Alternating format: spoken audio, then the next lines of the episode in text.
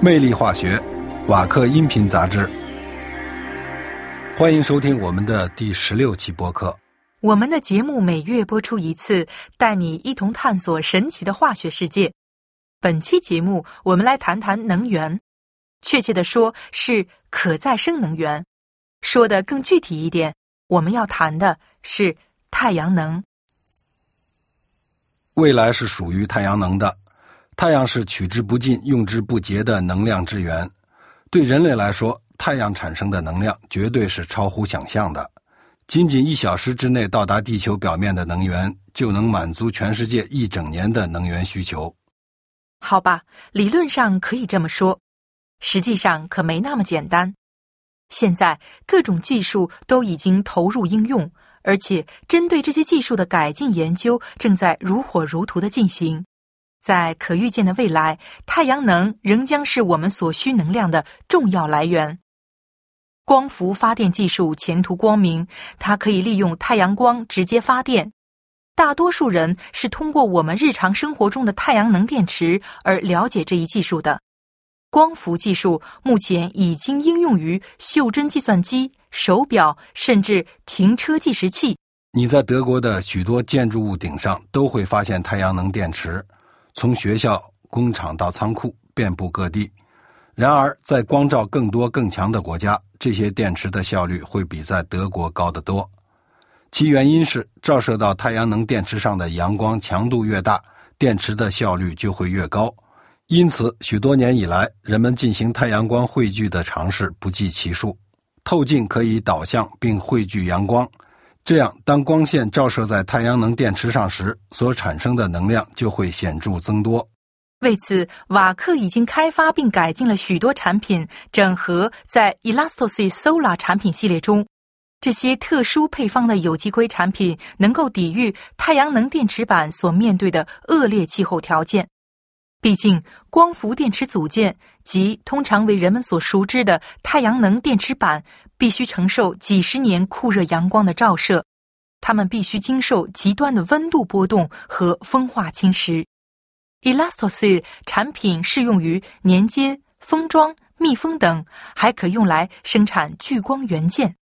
该系列产品的设计理念是采用较为廉价的光学器件代替昂贵的半导体材料。太阳能电池板最昂贵的部分就是太阳能电池，它是一种半导体材料薄片。通常采用超纯硅，吸收光子也叫光量子的，就是这种材料。半导体将光子能量转化为可以付诸使用的电流。太阳能电池越好，其制造就越复杂。为了制造高效太阳能电池，需要将若干层半导体材料结合起来。不过，每一层半导体材料都必须不同，这是因为每一层都有各自最佳工作状态的光谱效率。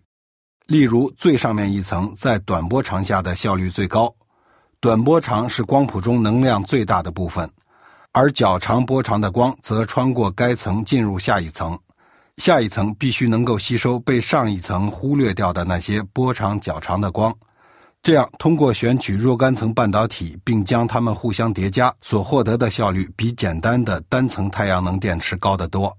但是，不论单层还是多层太阳能电池，在它前面放置透镜都可以提高效率。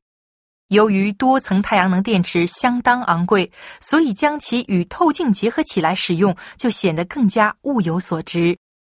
国际太阳能技术公司的工程师们已经开发出一种这样新型的太阳能电池板，瓦克为其提供的有机硅最适合用于铸造电池板所用的透镜。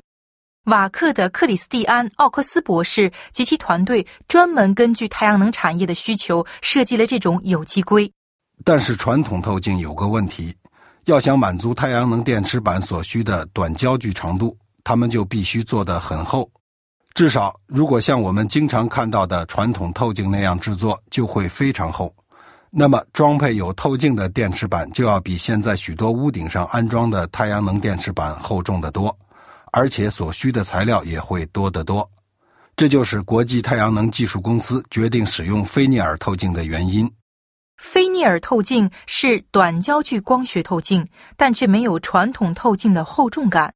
为了更好的理解这一点，我们需要对光学世界有所了解。透镜边缘可以折射光线，从而改变其路径。透镜的实际厚度并不重要，起作用的是其边缘形状。光线进入透镜外边缘的时候，就发生折射，在透镜内部，光子沿直线运行。菲涅尔透镜就是利用这一原理构造而成，它由同心圆环构成，这些同心环的边缘呈传统透镜形状，但都位于同一平面上。我想我没怎么听懂。好吧，如果你从上往下观察传统透镜，其弯曲表面呈现出中间厚、边缘薄的形态。而同样观察菲涅尔透镜，你看到的则是由许多同心圆环组成的相对平坦的表面，但是每个圆环表面的曲率与传统透镜相应表面的曲率完全一样。你一定见过这样的透镜，比如高射投影仪就配备了菲涅尔透镜。如果你观察放置幻灯片的玻璃表面，就会看见位于其下方的菲涅尔透镜的典型圆环。是的，现在我想起来了，我也明白了为什么菲涅尔透镜会用于高射投影仪，在玻璃下方的光源上面不再需要厚的透镜，而是由更薄的菲涅尔透镜取而代之。这是个获得真正平坦表面的简单方法。的确如此。现在我们回到太阳能电池上吧。国际太阳能技术公司使用的菲涅尔透镜是由瓦克 Elastosol Solar 产品系列中的一种有机硅制成的。该有机硅完美满足所有要求，因此是首选材料。它非常耐用，易于加工，而且层厚可以铸造的足够薄。玻璃由于缺乏必须的精度，而不适于制造菲涅尔透镜。太阳能电池板由许多太阳能电池组成，最上面的是块玻璃板，菲涅尔透镜直接粘附在它的背面。国际太阳能技术公司的太阳能电池板有一百四十四片透镜，这些透镜在面积为五十乘五十厘米、高度仅八厘米的电池板上形成棋盘形状。玻璃板提供了所需的稳定性。有机硅则可以防止产生因温度波动而引起的机械应力。这种结构设计是由国际太阳能技术公司和位于俄罗斯圣彼得堡著名的约菲物理技术研究所合作开发出来的。液体有机硅被浇注到阴膜中，在整个工艺中最重要的一点是不能出现气泡，那会使透镜失效。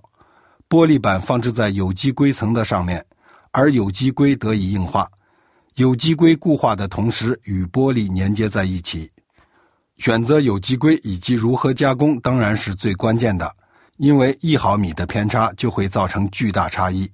太阳能电池必须安放在透镜下方二十微米处。此外，太阳能电池还装配有所谓的次级光学元件，这种附加透镜使太阳能电池板对追踪误差的允许量增大。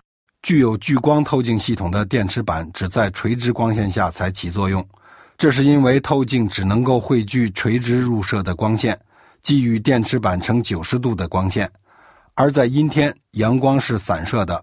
换句话说，阳光以各种可能的角度入射透镜，这种情况下，透镜无法将光线汇聚到所需的方向，并入射到太阳能电池上。为了使尽可能多的光线到达太阳能电池。电池板要主动跟随太阳的运动轨迹，这意味着它必须放置在一个平台上，即所谓的追踪器，一个可以采取双轴机构的旋转平台。追踪器由电动机驱动，调整太阳能电池板位置，使其一直以最佳角度朝向太阳。光伏技术取得持续成功所需的一切条件都已成熟。极为高效的太阳能电池、坚固耐用的电池板、久经考验的聚光透镜系统以及稳定可靠的追踪系统。本期魅力化学播客节目到此结束，更多内容可登录 www. 一点 waker 一点 com 左划线 podcast。欢迎你下个月继续收听我们的节目。下期节目见。Vaca. Creating tomorrow's solutions.